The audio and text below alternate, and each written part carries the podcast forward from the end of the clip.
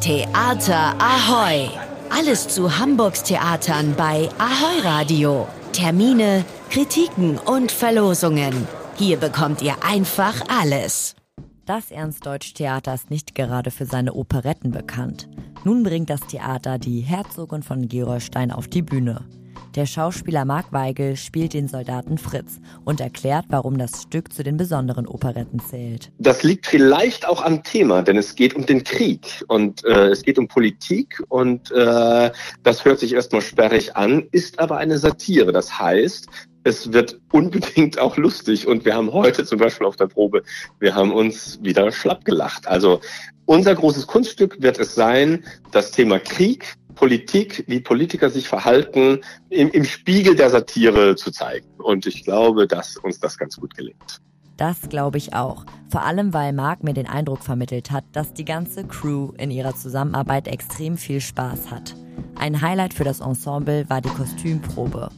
Die war genau an dem Tag unseres Interviews. Also wir hatten ja heute die erste Kostümprobe und äh, wir waren alle völlig geflasht, weil was die Kostümbildnerin da entworfen hat und wir sind alle abgegangen wie die Raketen in den Kostümen. Es war wirklich, es hat einen Riesenspaß gemacht. Natürlich haben wir auch Perücken dann dabei und alle sahen völlig anders aus als die letzten sechs Wochen, wo man sich so gesehen hat im privaten Look und plötzlich hat man irgendwie andere Perücken, andere Frisuren, anderen Look, andere Klamotten. Das war sensationell. Sensationell sieht auch die Schauspielerin Daniela Ziegler aus, die in ihrem Kostüm als Herzogin von Gerolstein kaum wiederzuerkennen ist.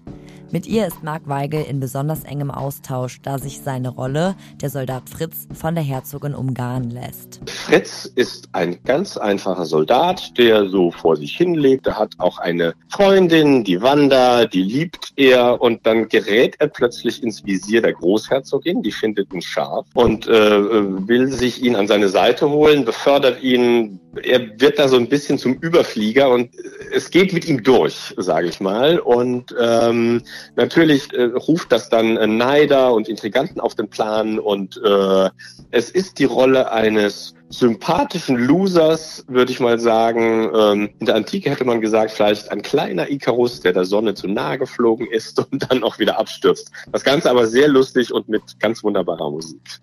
Bis zum 8. Januar seht ihr die Großherzogin von Gerolstein im Ernstdeutsch-Theater. Weniger pompöse Kostüme, sondern vorwiegend nackte Haut gibt es nächste Woche auf Kampnagel zu sehen. 14 Tänzer und eine Darstellerin setzen sich Masken auf und sind ansonsten weitestgehend unbekleidet. Dabei stellen sie den Ursprung des Lebens aus der mexikanischen Kultur dar. Die Performance soll Limniscata visualisieren, das Symbol für die Unendlichkeit.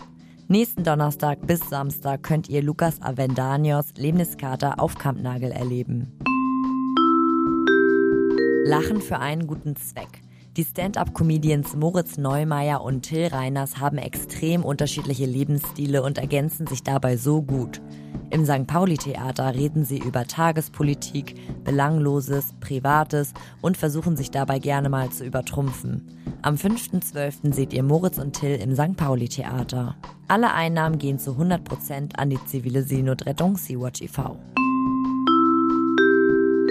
Ein Erwachsener, der die Schulzeit versäumt hat, weil er Privatunterricht hatte und nun alle lustigen Streiche nachholen möchte. Die Rede ist natürlich von Pfeiffer aus dem Kultstück Die Feuerzangenbowle. Die nächsten drei Montage seht ihr das Stück im Altonaer Theater. Wenn euch das jetzt zu schnell ging, könnt ihr nochmal ganz in Ruhe den Beitrag auf unserer Website nachhören www.ahoyradio.de. Theater Ahoy! Was geht in Hamburgs Theaterhäusern?